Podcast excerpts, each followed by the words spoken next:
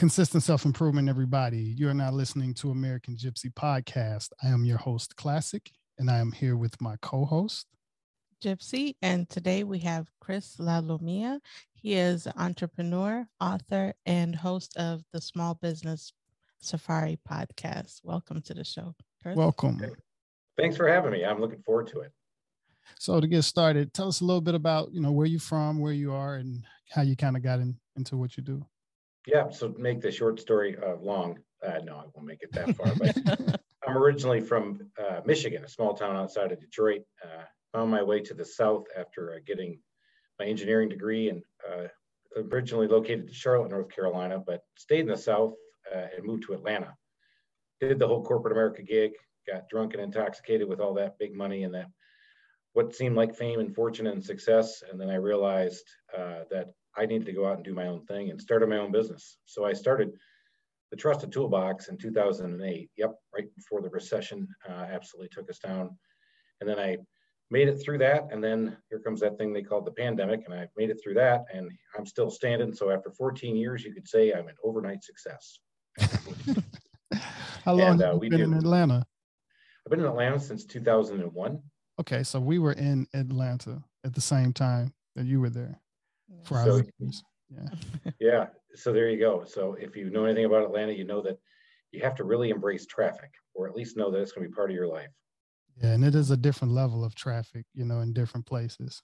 Since we yeah. left, you know, our listeners, you've probably heard it before, but since we left Atlanta traffic, we went up to taste that DMV traffic, where people have bumpers. They have um, um bumper guards yeah and uh, you know it's something that we saw there and then when we moved to california we realized people don't have bumper guards here.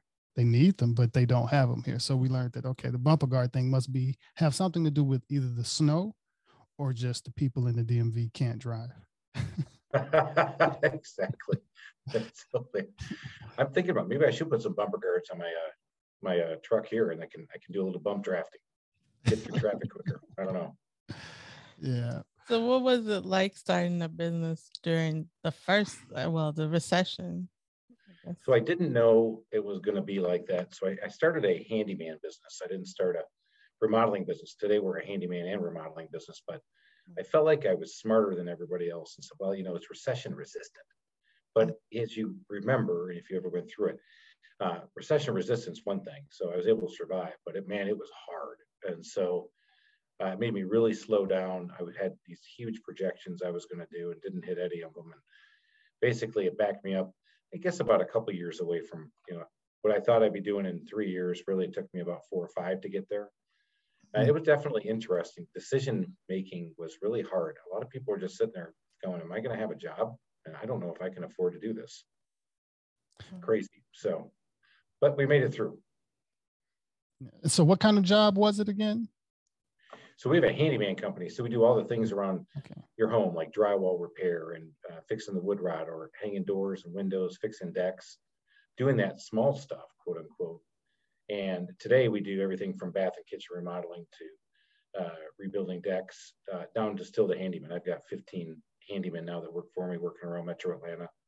And then I've got uh, five guys running the remodeling projects for us. So we can do stuff of scale now, but in the beginning, I thought, well, I'm small enough. You're going to still keep, you got to do this work, right? And the answer was not really. Um, they, you know, they just didn't know if they were going to have a job. And I'm talking about people like HP executives and people from UPS not showing, not, not sure they're going to have a job anymore. People from IBM and banks. They sat there on their money for a while. I'm like, well, let's go do this job. And, and it's, it started to come back, but in the beginning, it was rough. Mm. I'm sure it was different during the pandemic. I'm sure business did it slow down or accelerate? Because I so it slowed down and then it accelerated with a capital A for the and, pandemic. Yeah, yeah, during the pandemic. Uh, now my that's all fresh in everybody's mind. Yeah, my dad is a carpenter in Mississippi, and he's basically an independent carpenter. He doesn't quite do you know upscale remodeling or anything, but basically you know kind of a handy repair. He can build a house from the ground up as far as knowledge wise, is all there. But um, he he's his you know work has basically went up a lot since the pandemic. And he's saying it more of kind of people have had a chance to sit at home and see a lot of the things that they need to upgrade or, you know, want want to upgrade, have time to upgrade to a certain degree. It wasn't necessarily that I could see, you know, with the recession is one thing when, you know, money wise or I guess then money wise was a different thing than you have right now with the pandemic. Is more of I just can't go, or some people even working online. But when it comes down to yeah, to did it change? Yeah, I'm sure it was. Uh, it was. It's a uh, very interesting uh, when you look back on it. So you know, it was for me on March 9th. I had a guy in 2020 say, you know, Chris, I think this is uh, this is going to impact your business. I think it's going to I think it's going to shut us down. I'm like, nah, man, you're crazy. Man, you're like Chicken Little. Slow down, big boy. It ain't going to be like that. And literally a week later, I'm like, oh, I'm shutting it down. I didn't shut it down. I really pared it back uh, by laying people off right away. Not sure how long it was going to take. When you're staring at it March 15th uh, here in Atlanta, Georgia, it, it, was tough to handle. We had we kept 12 guys busy, but basically my remodeling projects uh, slowed to a trickle because nobody wanted you in their house at the time. And if you remember, I mean, that was it was scary times. You didn't know what we were up against, so they didn't want you in your house. And we uh, we were able to work around the outside of people's houses, and there were some things that were broken that needed to be fixed. And what happened for us is, in uh, we thought we would take to about Memorial Day, about two months, and that's about what happened. Two months later, our governor said, "Far be it for me to tell you guys you know, what's a an essential business and what isn't. As long as you follow the procedures, you guys can open up businesses. So people started slowly going back out, but we started getting tons of calls because of everything you just said. People were sitting at home for two months, but they were working. Everybody was still drawing paychecks if you weren't in the hospitality industry or the restaurant industry. And Atlanta was very insulated from that from the standpoint of we got a very diverse base. So a lot of people were working from home. Those UPS, HP, all those executives I said in the beginning, they all still had their jobs and they were still cranking along. And they were sitting at home with their kids going insane, going, man, I, I need doors for my office because I love my kids, but I got to keep them out. put up a lot of extra doors, a lot of extra boundaries. we, we, put up a lot of boundaries, my friends. Put up a lot of boundaries. That's true. But and and looking at it now, uh, the impact of COVID now, where it's uh, I mean, we're still in it, but obviously people are moving back and, and going back to work and doing things. But what I'm seeing is that if you worked in an office setting for five days a week, today you're doing it maybe two or three days a week, which means you're at your house more than you're at your office. And people are still a little tentative to travel overseas. Now we have this other thing happening with the Russia Ukraine um, problem, and that's a big word. Um, I'm not sure it's a problem. It's it's worse than that, but I won't go there but people are afraid to travel. So, but they've been making money and they've been doing things. So they want to change their lifestyle. So we have actually started to do more bathroom remodeling and kitchen remodeling because they realize that they're going to be in their home a lot more than they were before. Hmm. And so that's like kept this, us busy. Okay. How did you get into? Because you initially, I think you said um, mechanical engineering, but then when you started your business, you got into home improvement. So how did how did that happen? Is that something you had passion in, you know, before you got in into mechanical engineering? It's even worse than that, but yes, uh, I have a passion for it. Uh, I got a master's in mechanical engineering, went to work in manufacturing. Then I worked in with banking and did mergers and acquisitions for a consulting company. Mm. And I ended up with my last job was here at SunTrust Banks in Atlanta, which is now called Truist. And I was running the commercial loan operations. So you want to talk about a circuitous path to where I got when I started looking at ideas and things, I, I liked working on homes for fun. It was something I've always done. It was something, uh, honestly, I think I thought everybody's vacation was you had to go work on somebody's house. Uh, literally, my first trip to Florida when I was a kid, I didn't even realize uh, they had beaches in Florida because all we did was work on my grandparents' house the whole time I was there. so here I was, here I was uh, realizing that that's what I like doing. I really enjoy it. Uh, so I built around that passion because one thing, and I put that in my book, is that when you find your passion, uh, it's a lot easier to be great. You, you can be great um, about something maybe you're not passionate about because you have the success habits that define what greatness is for you and, and what you want it to be. But when you're really passionate about something, it's really easy to say, man, I can be great at this because do I work all the time? Yeah, I think, but I don't even count it anymore. Where I used to count it in the uh, corporate world, I'm like, oh, how many hours you put in this week? now I, I don't even count hours. I, I don't even know. Yeah. You enjoy doing what, what you do. I yeah, know. like I said before we started, you know, it's probably it's very manic for us right now. In the uh, it's the spring season here. We're very busy, but man, I had so much fun today, and I'm having a blast talking to you guys. You actually are you're you're getting me re-energized thinking about. Oh, that's right. That's why I got into this business. was it a slow transition, or was it like you had a, a trigger, like I've had a moment, and you completely transitioned to um, to small business or entrepreneurship? Yeah, yeah. entrepreneurship. That, that's a great question. So um, a year and a half before I started, I did. I came home and I, I, I had my my suit on and I took my tie off and I whipped it across the room. And I looked at my wife and I said, "That's it. I'm sick of this. I'm starting my own business." She's like, "Whoa, whoa, whoa, whoa, easy there, big fella. you better have a plan." so I'm like, "No, no, that's it." And so it took me a year and a half uh, to really think about the transition. Um, I put together a business plan. Uh, I started working around our financials to make sure I had the financial wherewithal to, to basically weather what I didn't know was coming, which was the recession. Um, and then what I did is I quit and I went I went all the way in. I I sold my Mercedes. I bought two white vans. I wrapped them. I put myself in one, and I was out there being a handyman and doing an estimating and running another guy and building everything that we built today. So that was um, that was a big leap, um, and that's why you know that's the title of my book. You know, from the zoo to the wild.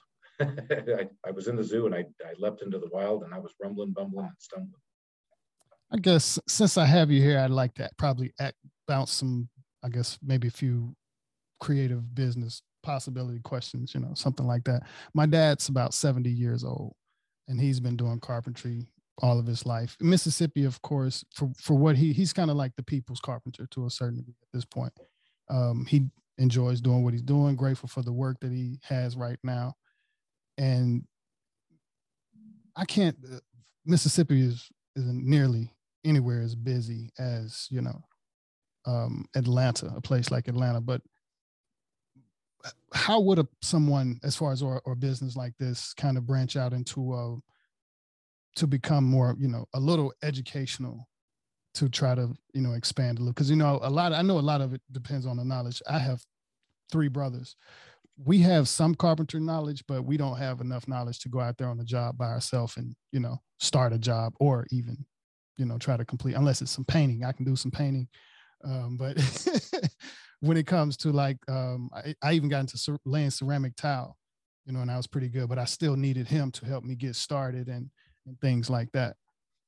How do, how can someone like him set up a, a system? Because basically he does a lot of the work on his own right now. He doesn't and uh, trust or you know trusting other people can do certain work to a certain quality is something that he you know he rather take his time and get get things done with it. He's not just a big business, but a way to expand as a small business, not looking to take just super major jobs, but to find a way to, you know, I guess, you know, expand his business and share his knowledge or share some of the knowledge that he has with them would you would it be more of just you know have somebody follow him around in his work to grab some of it or just do it more as a business and have somebody working with him to grab that knowledge what your dad does is one of the hardest things uh, that we all struggle with is he's doing what he loves to do that's his passion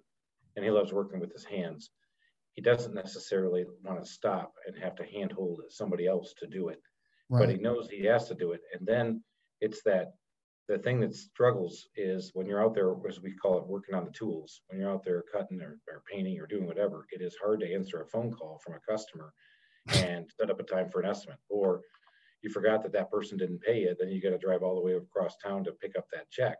And now you're not working, you're just collecting. And that's the hard part, the business aspects of what we do in the trades is for a lot of us uh, one of the most difficult things and that's why for me i brought i think the white collar experience to the blue collar world with uh, an understanding that those blue collar guys they are truly artists i actually uh, challenge my guys every day that's one of our key tenets in our company is be an artist every day because that's what he's doing. And that's what these guys are doing. The struggle uh, you just mentioned is how do you transition that knowledge to the let's call it the younger group. Uh, And there's uh, some movements around there uh, that are happening more and more where people are realizing, hey, you don't have to go to school for four years and sit in a cube somewhere or go to school for four years and not sit in a cube somewhere to realize that you'd rather be out there working with your hands and you can do pretty well with it. And I've tried to plug into a couple of those here in Atlanta uh, to help younger people understand that, hey, this is a great, it's a great career path. And you can go from being a carpenter and, the, and then maybe eventually a project manager and eventually maybe even running your own business. But you have to be willing to let go of a few things. And that's also really hard for our artists to do. Yeah. If you told somebody, hey, you're going to go paint a painting, now I want you to go teach somebody to paint a painting, and you're, you're going to let them paint for somebody else. Oh, no, no, no. I do it. I'm the best at it. So that's the struggle that uh, a lot of my guys have. And that's why they've come here is because we do have the business set up for them mm-hmm. where they don't have to worry about the collections and the setting up the sales process. I have other people who do the sales and these guys get to go out there and be artists every day. So that that is the one of the bigger struggles for everybody because I'm sure if I worked with your dad for a day, there is no doubt I'd pick up at least three things that I've never seen before. Going, wow, that's awesome. Now, how do I get that to somebody else who can really do something with it? Yeah, because I know he's a genius. You know, from the information he has packed here. Yeah, it's it's probably over probably about 50 years of carpentry work. Yeah. And, and people, it's what's interesting is uh, as a society, we don't value that, right? We value actors and, uh, and singers and songwriters and people who are artists. Well, that's why I tell these guys, I'm like, you guys are as much as an artist that they are. You're leaving a legacy impact in a house. You're doing something. In fact, this morning we had training. I said, when you guys do this one thing, and I won't get into the story of what we do, I said, you guys just, is there anybody in here who doesn't know how to do that? And they all said, well, no, of course we all know how to. I said, you realize our customers think that's voodoo. What you just pulled off, they're still trying to figure out how you just did that. And that's something you just take for granted.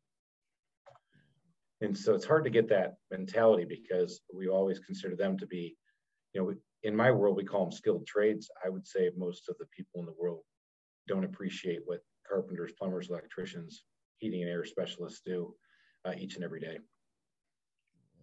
Is that why there's, uh, they used to say a lot that there's a shortage in people going into trade jobs or trade schools to learn some of these things?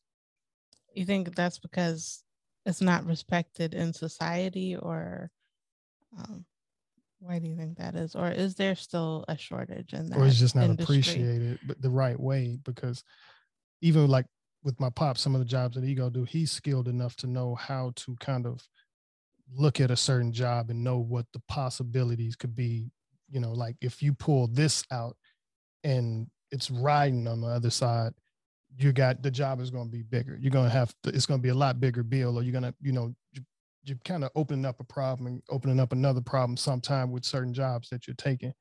And the skill that he has to kind of be able to to spot that. oh I almost kind of forgot you what you were saying a little bit, but the skill that he has to to kind of spot that is uh, people don't okay yeah people don't really appreciate or don't really understand that that is a possible problem. You could say that, all right, this wall here, you may want this sheetrock replaced, but when you take that sheetrock off, you see maybe like four or five rotten two by fours, water rust, you know, water um, damaged two by fours, and people just feel like, ah, he's gonna overcharge me for something, and it's like, no, it's gonna take a lot of skill for him to even replace those, you know, from maybe cut the two by four off here, cut the two by four off here, and you know, it's a certain you know you got to have a problem solving solution there when it comes to that that area yeah. you know or, or, expertise. And it takes years and I, I, feel, I feel like yeah people they don't necessarily appreciate it you know? Like it's, it's like not it's not promoted uh, for sure. I mean if you see, let's just go watch the news tonight or go pick your favorite channel. If you don't pick hgtv or watch this old house those are the only two outlets where they can go wow this stuff is really cool. This is an artist thing, but everything else is centered around, well, uh, well, in today's world, here's a good example. I'm going to go out there and be an influencer. Uh, really, that's your that's your job description. You're going to go out and uh, that's not really a career path, man. I, I think you got to do some other things. But um, back before then, you know, back in the 2000s, it was that we'll get in the internet. You know, I said that was a pod, that was a podcast, you know, thing. Most podcasters get that a little oh, deeper yeah. when you say the influencer. yeah, yeah. I'm gonna go start a podcast, make a living. Uh, I started my podcast. I promise you, I'm not making a dime off mine right now. I need some help with that, but that's a that's just being. I'm just having fun with it right now. I'm not making any money at it, but yeah, we didn't. I, you know, sorry. but you know, what are we trained in school to do? You know, uh, in my high school that I went to, they took out the machine shop class the year before I started. Yeah, the career um, development. And so that was never promoted. It was, you know, promoted to say, you know, the next step is for you to go to college. And so I went off and became an engineer, but I worked in a machine shop before I went to school. Uh, and machinists are also, you know, another another skilled trade that people admire in the areas that it's in, but it's definitely not promoted uh, nationally. Or you know, Mike Rowe is probably the one who's probably the biggest lightning rod for. Hey, trades are, are a great career path for a lot of people who, let's face it, you can go out there and work with your hands, and you can move around and be in a lot of different places. I went to a conference last week and uh, I had to sit there for three hours. I'm like, I, am losing my mind, man. I, I, forgot that I can't do this anymore. I used to be able to do that, but I need to be out there and seeing people and looking at houses and training guys on what we're doing. And it, it's just not promoted. Um, and it, it's just not sexy, but it, but it should be. Yeah. so how did you get into podcasting? What, what inspired you to first get into it? So I, uh, I, uh, I don't know if you can tell now, I love talking, um, but I also have a passion around uh, entrepreneurship and making that leap from corporate America to starting my own business and then scaling it. Because one of the things you'd asked the question earlier is, you know, how, how, how can my dad grow? Well, I wish we could grow by just having robots um, and having people overseas mm-hmm. answer phones for us, but it doesn't work like that. We have to have people. I mean, we got to have people, people, yeah. and they got to be here working and that's what uh, one of the things I learned is to scale a business of mine to get to that size is that I had to break away from being a handyman. Of course, that wasn't never that was never my specialty, but I'm a really good manager, and so now how do I get to become a really good entrepreneur? Uh, by having good people people around and good managers of my good people. And now I have right now I'm training some newer uh, team members, but uh, you know, at one point I was working two or three days on the business and I was doing podcasting and entrepreneurship and giving back and talking to uh, young people about opportunities and starting your own business. And I really liked it and I've really grown from it. I, I didn't realize how much I would learn by interviewing other people and talking and getting their experiences uh, over just an hour. And I've made some good friends over. And I've only been doing this uh, for a little under eight months. Yeah. Okay. Yeah, I think in total we're hitting about our um, seventh month mark. We started in October 2020, and we recorded 17 episodes. And December 20th, December 28th, 2020, uh, it rained, and there was a leak in our roof, and it rained in basically on the studio. We it's kind of it had a music and podcast studio together. So we took us about a year to, to rebuild some energy and you know get things together and we started back january of this year. Okay. And we've we're about what episode 70 what, what episode have we released? Yeah it's like 70 something. Yeah. Wow so, that's great. So you you guys are weekly right? Well we're almost daily um, six days like six days a week at the moment. Oh wow. Yeah. But, um, well that's great. What do, what do you guys like most about it? Conversation, genuine conversation. I grew up as a musician, and you know, a lot of the relationships that I've had with people probably have um, evolved around music. So even taking off from music for a while, and then um, getting into this, and the the one of the main things was to learn from learn a, a lot of different things. Like I said, from different topics and different parts of the world, and just have genuine conversations with people and you know that was one of the motivating things just to learn something outside of of um music and to talk to like i said we've talked to a lot of people who have books so it's a difference between having to read the book and then you can talk to the person themselves so yeah guilty i uh, well. i wrote the book uh, i still don't have the audible version out yet and a lot of the people, I said, I wrote the book for somebody like me. And that's the guy who won't read the book.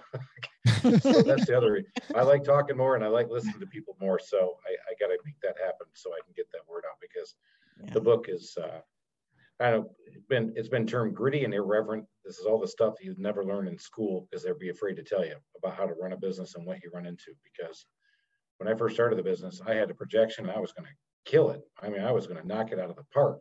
And that didn't happen at all for a long time. I know that there had been a lot of nervousness. Of course, you know, you're going in to people's home and, you know, them trusting your work and the, you being and having the challenge of, like I said, if it starts off as one thing, it becomes bigger, you know, that's a, a, a first time thing. And I'm sure you're probably expert with it now on relaying that conversation with customers. How long did it take you to kind of stumble over some things to get you know a, a nice footing in the business and like okay these rules are the rules and this goes like this there was never one point in time i always felt like throughout the the time as i grew yeah we always talk about growing pains everybody does in business uh, you know i hit one part and i wrote that in the book that i had uh, five technicians working for me and i was the uh, estimator but i was also the scheduler and i had one lady in the office answering the calls building uh, what i have today and at one point, I um, I had five what we call callbacks. Um, that's uh, redos. Go back. You got to go back and fix something that didn't work right. Mm. And so I shut my business down. I said I told the guys on Thursday and Friday. I said, look, I'll pay you for the day, but um, we're just gonna we'll pick up work on Monday. And I went and redid. I went and visited every site, and everyone I started to figure out was it really wasn't their fault. Well, one of them was, but the other four, it was me.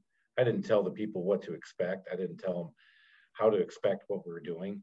Uh, I didn't have procedures in place to say, hey, you guys have to collect at the end. It's not supposed to be me. Um, and I didn't have call ahead processes and all the stuff we have today where we call and text ahead because we know that's more important than even sometimes the end product that we do. So I learned that and put a few processes in place. And Then we grow and grow and grow. And I felt like I was on a, on a roll. And one of my mentors three years later looked at me and says, well, how's this? How's this? Asking me some serious business metrics. And I shared them. And he said, wow, it sounds like you're in a rut what? I'm not in a rut, man. I, and I, I drove home. I like, in fact, it was in Marietta. I'm driving over to the other side of Atlanta, stuck in traffic, and I'm driving. I'm mad. I'm like, that's it. By the time I was done driving, I went, man, he's right. I'm in a rut.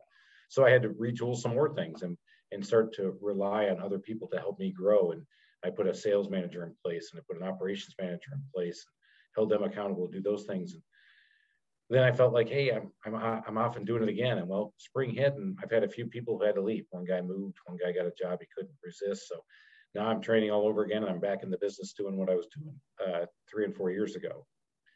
So it, it, goes and fits and starts, and it goes up and down. Uh, so I don't think I ever got to that one point, but it does feel uh, much more successful. My definition of success is seeing a team solve a problem that they couldn't solve on their own and doing it without my intervention and seeing the outcome and a happy customer who puts a beautiful Google review out there that says the whole team solved my problem from the lady who answered my phone to the salesperson who came out and gave the estimate to the guy who actually came out and did the work.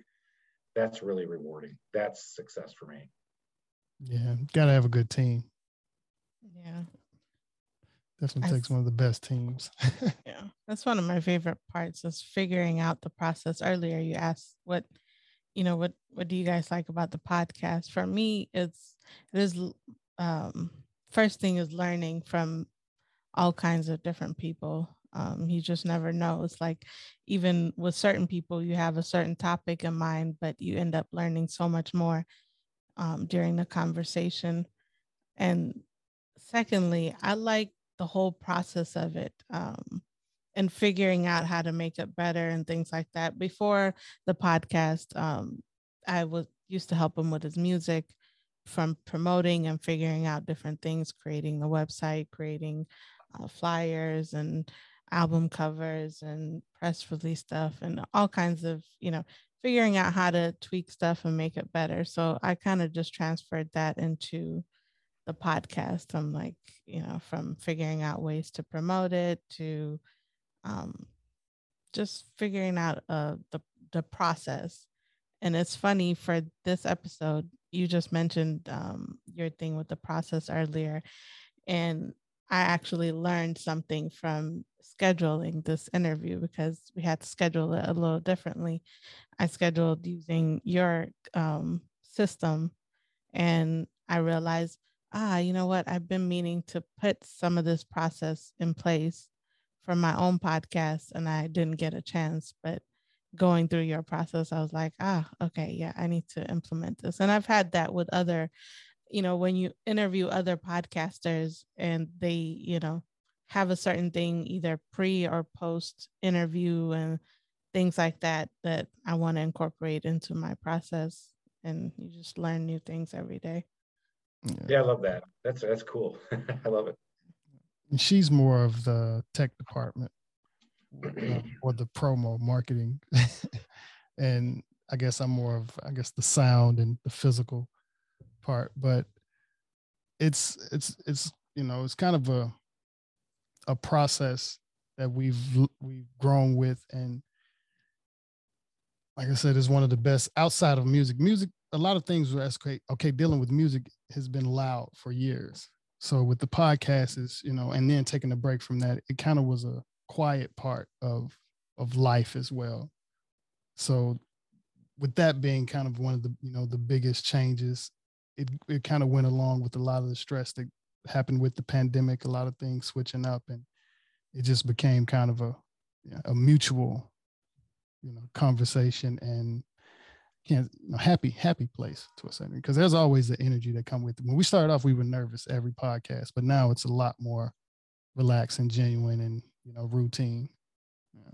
I got to share something with you guys because I, I use music as an analogy, and so uh, my artists truly are artists, but they're like gig economy artists, right? So where's their gig this weekend? Where's their gig next weekend? And once I get them to understand that our gig is Monday through Friday and that they can actually put food on their table and be their artists that they are. So I always say this, and you guys, you guys will probably get a kick out of this. So I, I say sometimes uh, my scheduler, I said sometimes Deborah, you just got to manage the talent got to manage that talent. So, so I'm sure you guys have heard that line um, in music industries before, but we use that analogy in our world, um, even though it may, it may, not translate for you guys, but it, it, it does get them laughing. yeah. And the, the podcast world is new. It's also it's one of the freest places you can kind of be yourself in a in another way as well. And it offers a lot of freedom. And I know that's one of the reasons why we gravita- gravitated towards it because you can still, you know, you have your style of podcast, you know, someone else has their style of podcast.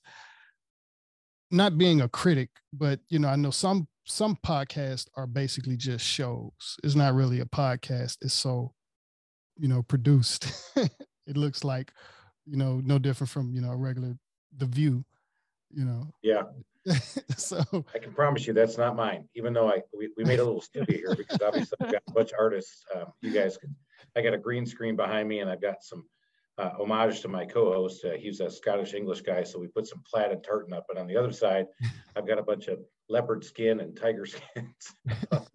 so because for the small business safari, this is our guys uh, helped me put that together. But you're right, it's not mine is not well produced. Uh, because but it's not. It's up to me but when you say well produced, that you know that's not necessarily the podcast world. When a lot of people, you know, it's podcast, so we're grateful to have visuals. You know, that's more of the thing that we've gotten so far past as you know as podcasts as well. It was mainly, you know, audio. We the visual is the bonus. So when you say production wise, I respect the ones that have basically just their wall and they can sit there and talk and that's their podcast to the you know the the borderline production. Let's say if you have millions of dollars in uh, a, a, major company sponsored uh, a major company sponsored um, your podcast that's that's a show. Right. That's, that's more of a that's a, a, borderline tv show. Yeah. So i like have the, you guys i'm sorry go ahead have you guys ever had somebody come up to you, never met them before, and they came up and they felt like they just knew you because they've been listening to the podcast, and they're like, "Oh man, I, I just, I just really," and they start talking to you on a personal level. Have you ever had that happen? No, not quite. Yeah, not yet. Maybe a little before of a guess, but not not quite. Yeah. So I went to this conference uh, for remodelers. It's the National Association of Remodeling. It was a national conference, and I met up, and this guy came up and said, hey, you're Chris Lalomia. Hey, I, and he starts telling me all the episodes he's been listening to, and man, I just you know, love this. And I mean, he he felt like he just knew me, right? And I'm like, I mean, I don't even know who you are. I'm like, wow, that's pretty cool. Yeah. But it was it wasn't like a starstruck, hey, can I get your autograph? It was just like, hey, I really think I know you. and I really like what you're doing. And I got a question for you on this. And we did, we hit it off and went off and had beers that night. Um, we are staying in contact, but yeah, he just, he had that personal connection that I was like, man, that's really cool. I look forward for that to that I know, day. right? That's yeah. that would be nice. Music wise, they do that. I used to street perform in downtown LA on my cello for a while. So I was pretty, you know, we're pretty known by a lot of the locals. So when you're walking, you know, people, hey, I saw you, you know. that's, that's, awesome. That's from that. Right now, it's more okay. Yeah. Podcast. I want that with the podcast world. Because yeah, she loves yeah. the feedback as well. For our listeners, Gypsy loves the feedback. so thank you. You know, she appreciates all the feedback. You got to put me out like. Because she's the, you know, of course, the tech department. So it's a, a lot of hard work and paid time promoting and everything like that. So you right. have a promotion team or you do a lot of the stuff yourself?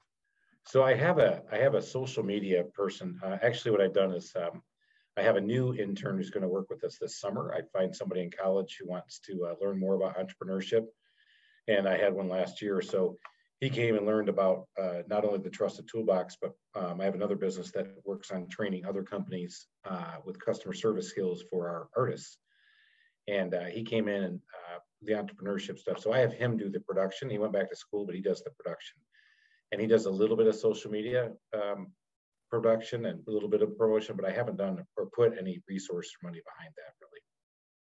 Yeah, I've been thinking about that too. Just finding an intern and find ways to exchange, whether it's you know knowledge or if you want your podcast produced and we can exchange some time because we have the studio with the four mics set up so there's plenty to exchange i think we do have to yeah. step through that plan yeah i tell you um, i put uh, just one thing so this year um, i have business goals and i have quarterly uh, objectives for the trusted toolbox i have personal goals and quarterly objectives for me chris and uh, i also have what uh, it is called my legacy goal. You know, what's the legacy I'm going to bring this year?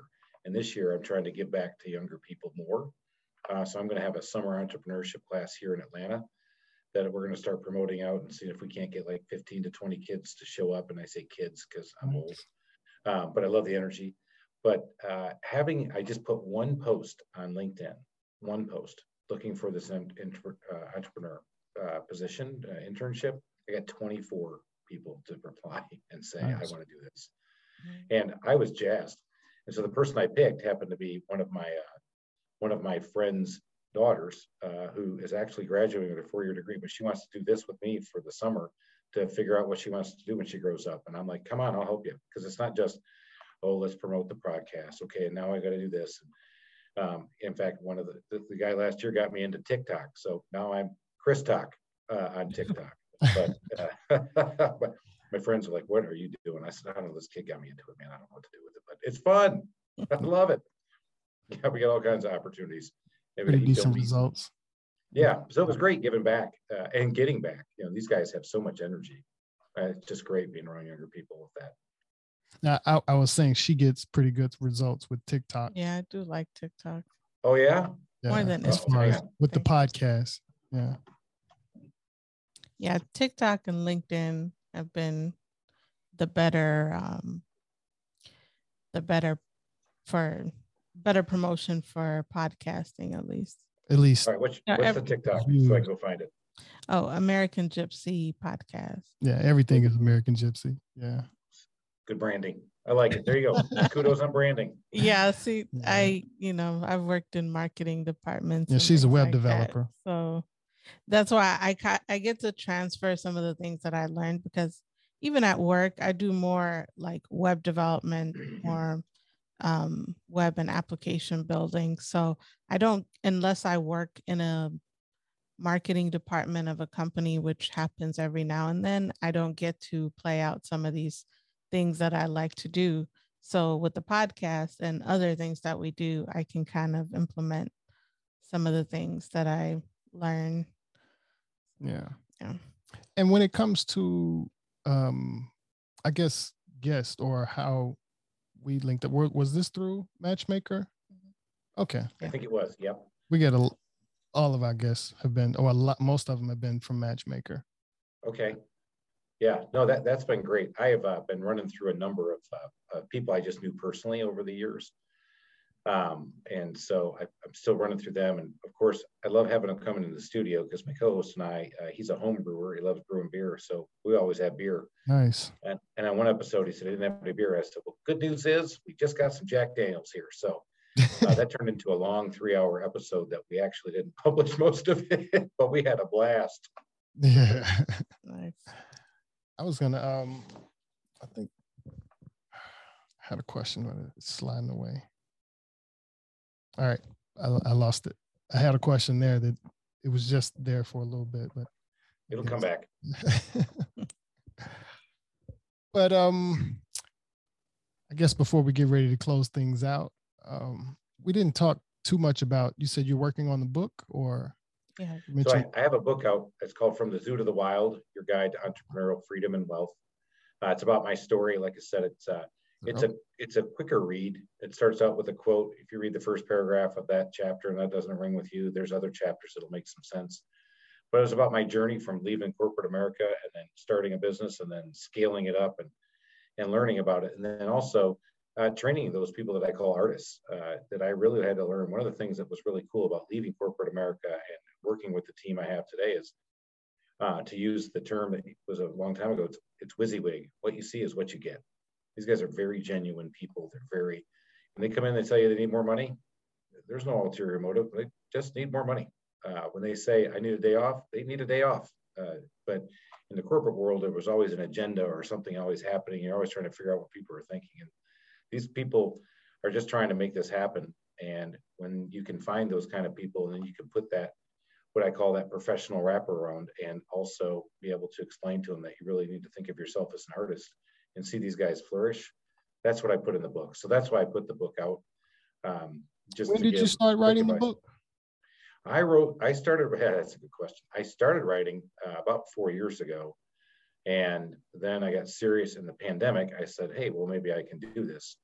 And then I had to get I had to get somebody to help me organize my thoughts. I'm kind of was all over the board. And uh, the guy says, well, this is how much I, I charge. And you know, at the start of the pandemic, I'm like, well, I don't have any money, man. I'm, I'm working my way down to come my, my way back up. And then when we really got in earnest, we started in August, and I had it done by uh, February. And so it's been out for just uh, just over a year right now. Okay.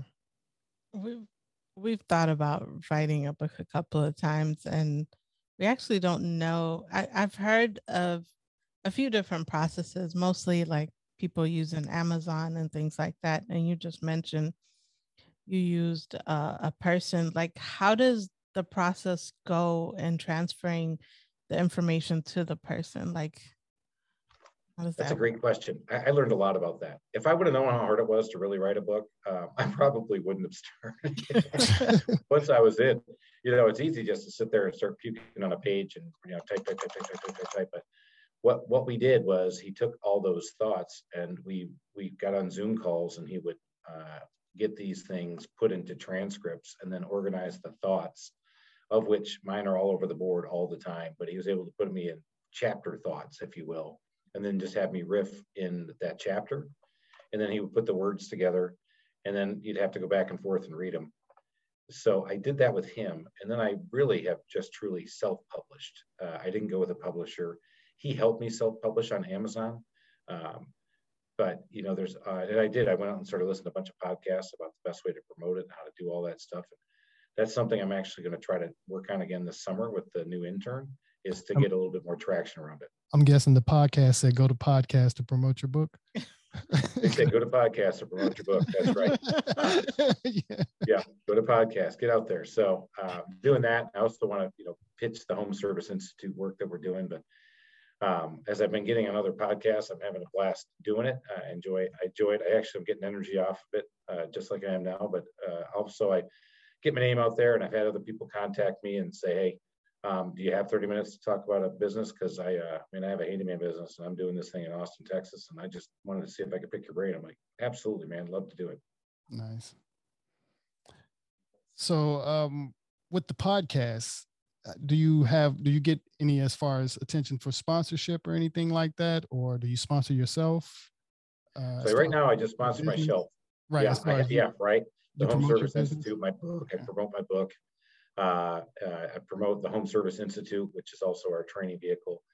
Um, and I don't think I have the listenership to ask for any sponsorship yet, but I do have a lot of, uh, you know, I use a lot of technology for our company. So I, I am getting, as soon as I get what I think is a good amount of listeners, I'm going to go to these guys and say, hey, look, I can promote your business a little bit more. You got to sponsor me or at least give me a break in my software.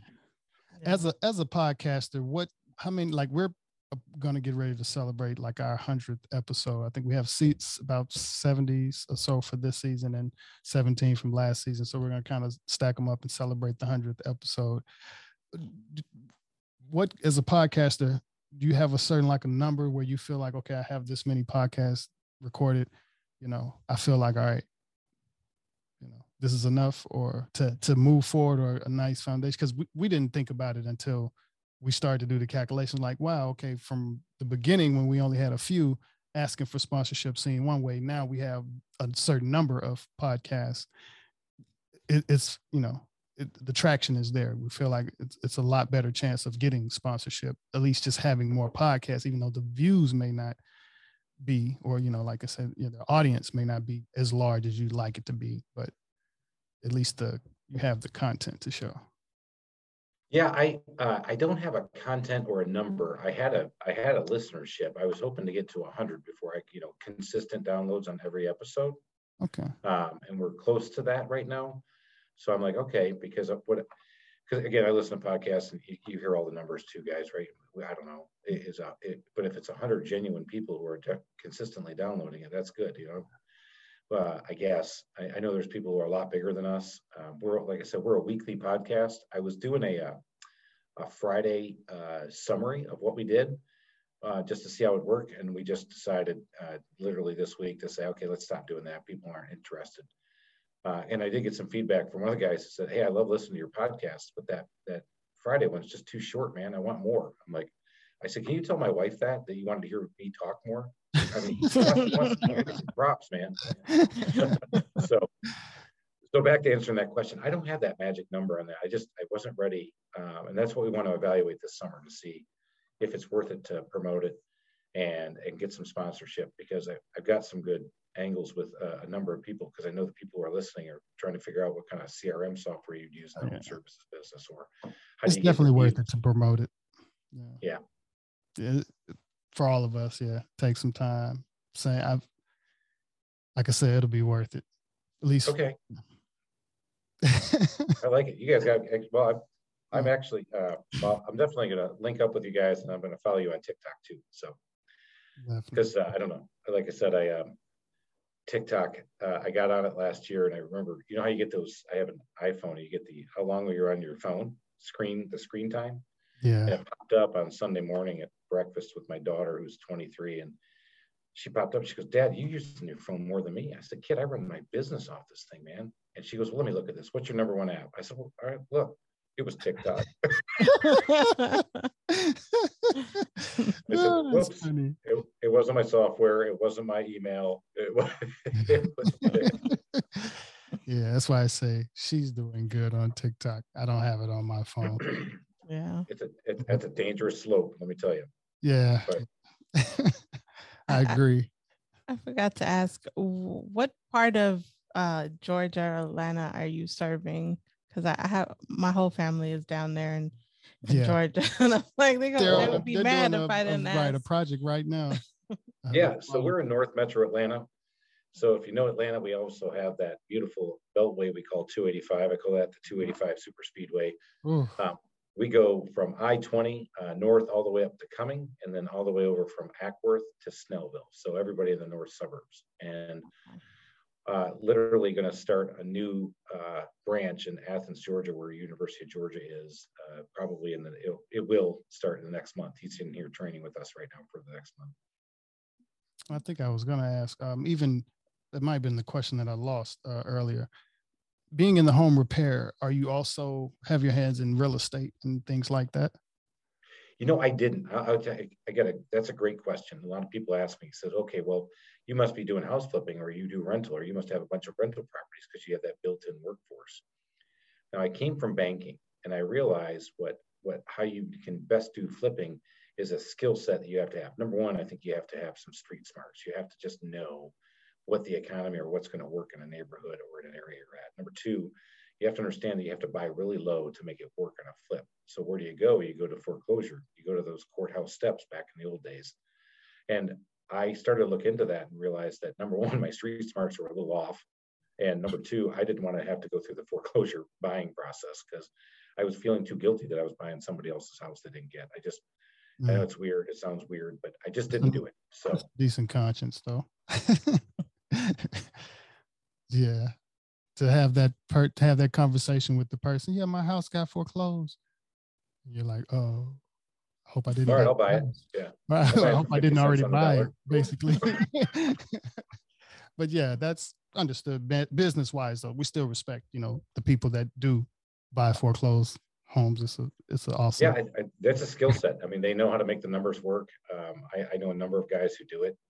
Um, and I, I get why they're doing it. I just, it wasn't for me and that would I would have lost focus on building my business. I had to I had to focus in a little bit more and stay away from those shiny objects.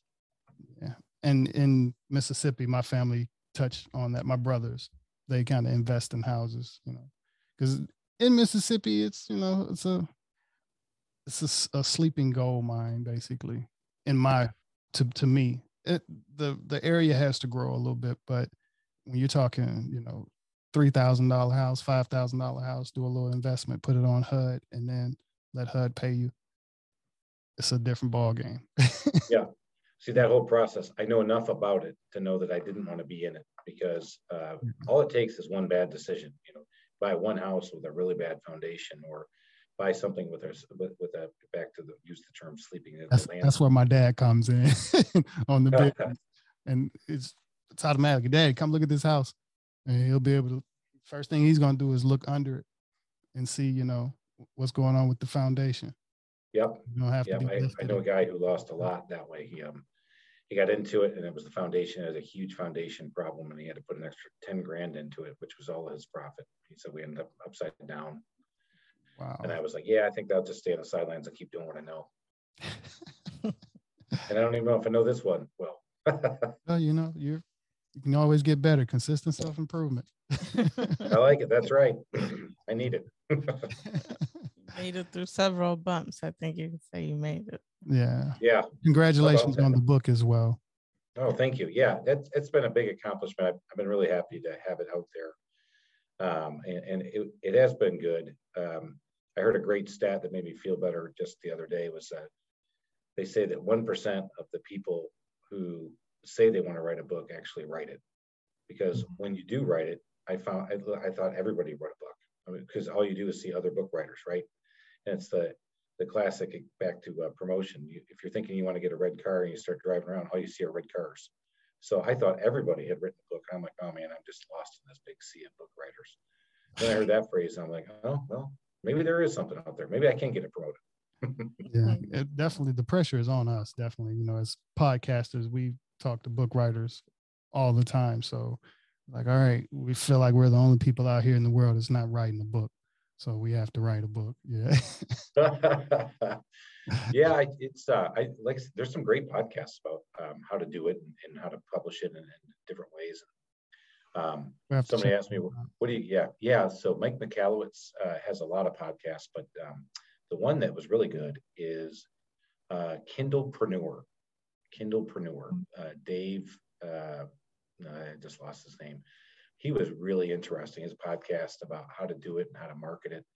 And of course, I thought I followed everything he said. It, it didn't work, but I, I actually didn't follow it like like he does it. He's really good at it. So, what are your some of your favorite podcasts that inspired you? Oh, that's great. I'm glad you asked that. So um, I love John Lee Dumas, uh, the Entrepreneurs on Fire podcast. That's a daily podcast. Um, I don't get to listen to that one daily. Um, I listen, to, I pick and choose on business topics uh, that I want to learn more about.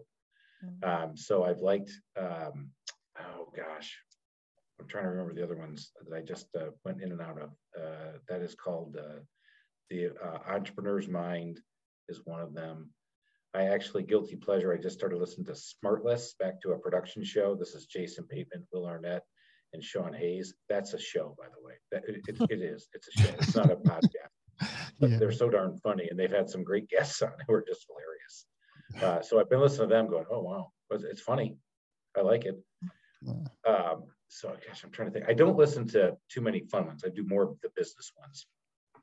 Yeah, I think my favorite category is like I call it edutainment. is basically a mixture of educational entertainment, basically. Um, All right. So, what are your favorites? I'm going to look at my phone. Like I said, I don't um, really have I, a favorite. Um, I'll name, I guess, my favorite. Uh, Impact Theory by Tom Bilyeu. You might like that one. Um, what else? I know there's a uh how I built this. I think that's what it was called, the NPR one, the guy. Right? Yeah. I, okay. Yeah. That's the. In fact, I just NPR. Yeah, I love him too, Guy Raz. Yeah.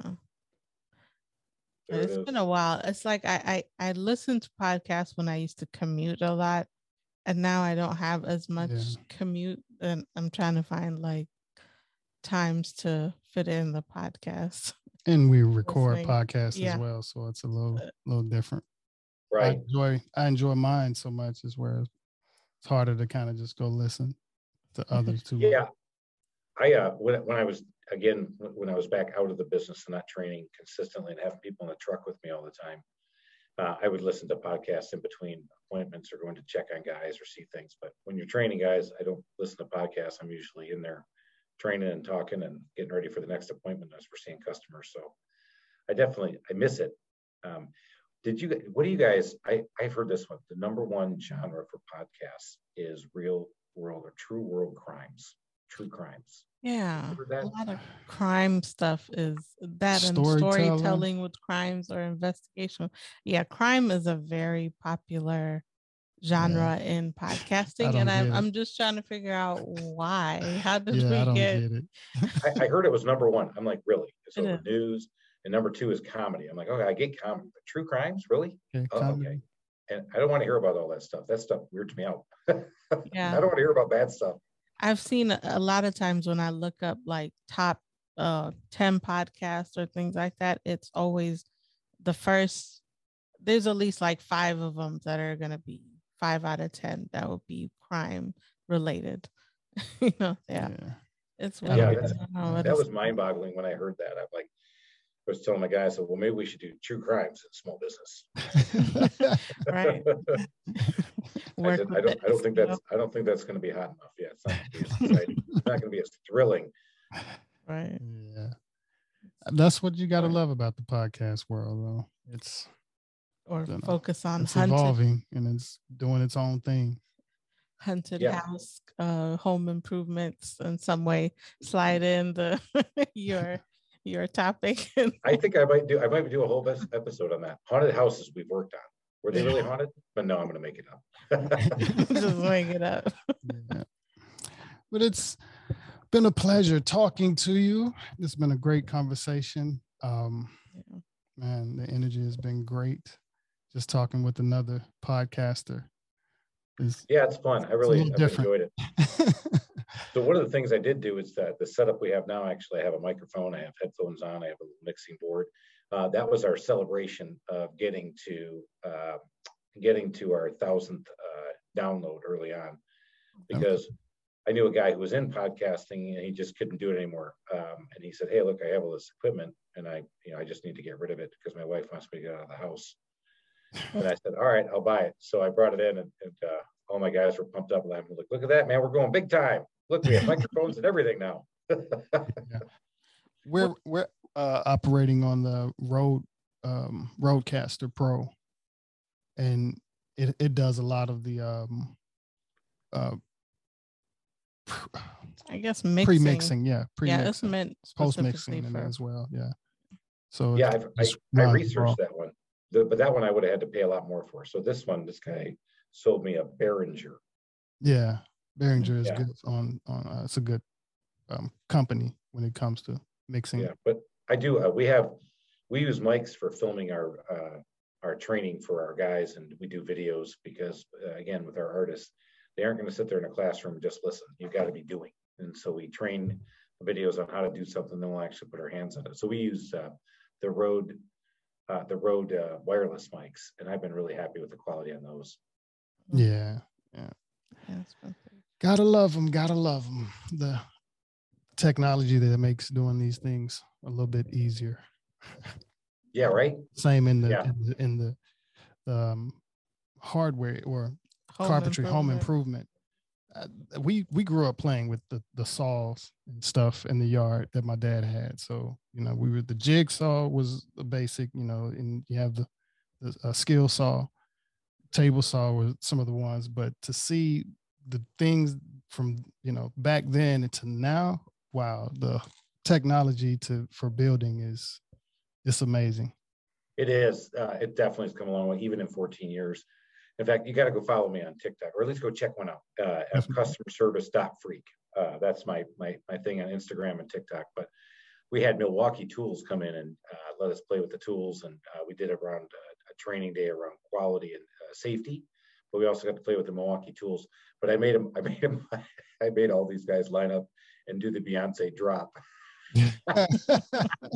they had no idea what it was only two guys knew what it was supposed to be. And so I showed them all. I'm like, that's awesome. You guys were incredible. I showed it to them just this training this morning too. They were all laughing. it was so like it's just slow, like putting down the uh, compressor, just slow, let it down, bend your knees, and then come back. and then I have another video where I had uh, two of the ladies come out who were on the phones. I said, "Okay, you guys got to come out and work the tools for a little bit, see what you guys are selling." So I had one on the one on a nail gun and one on a uh, chop saw or power miter box. It was it was the best. Yeah, we had a lot of fun with it. Yeah, it's been, you know, as far as quite an evolutionary journey when it comes to just technology. Period, from music to the hard or to power tools to the podcasting industry. Because I think what podcasting is, how old is podcasting? Probably three, four years. No, it's probably longer. No, it's a lot long. Because Joe Rogan has been doing it for a long Tim time. Ferriss, however long he's been going, that's how long the podcasting has been around. So yeah, to see the yeah, that's a good question. I don't know when it started. You know, Tim Ferriss, I do listen to him. Now I speed him up though. I do him on like one and a half. Um, I haven't. I like my sister. She very everybody up. I could not sit in the car listening to Tim, who's a very so slow. So I got him going. When I finally heard him talking like regular, like it's something else that was on a YouTube thing, I'm like, oh, that's what he sounds like. ah, so he does talk faster. so I think there's some kind of a trend because I've I've seen a lot of people do that for podcasting. I, I don't know. There's a rule out there you're supposed to be talking slower or something. Possible. because or there's some kind of flow. Because and it I'm makes sense because we did talk to a speech coach to where, yeah, it would make sense to kind of slow things down if you're doing more audio talking.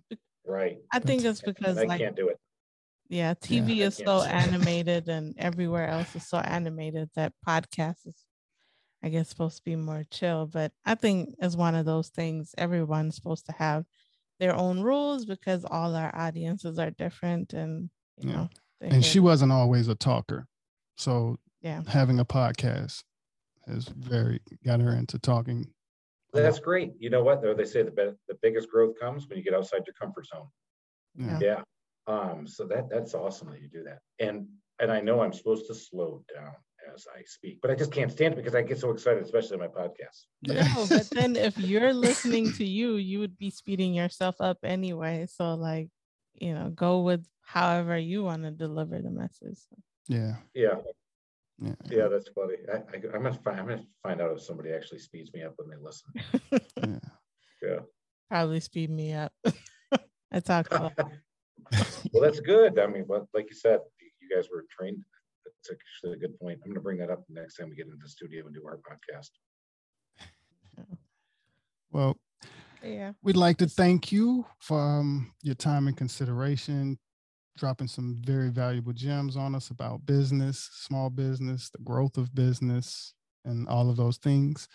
Um, thank you to our listeners, viewers, supporters, our donators, followers, subscribers, all of the above. Um, you can find the podcast at AmericanGypsy.com.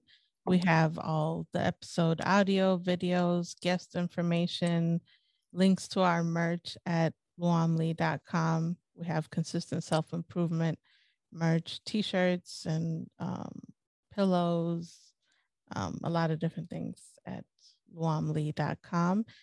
And we have music. And yeah, we, we have music uh, under Classic Carpenter, K L A C C I K C A R P E N T A.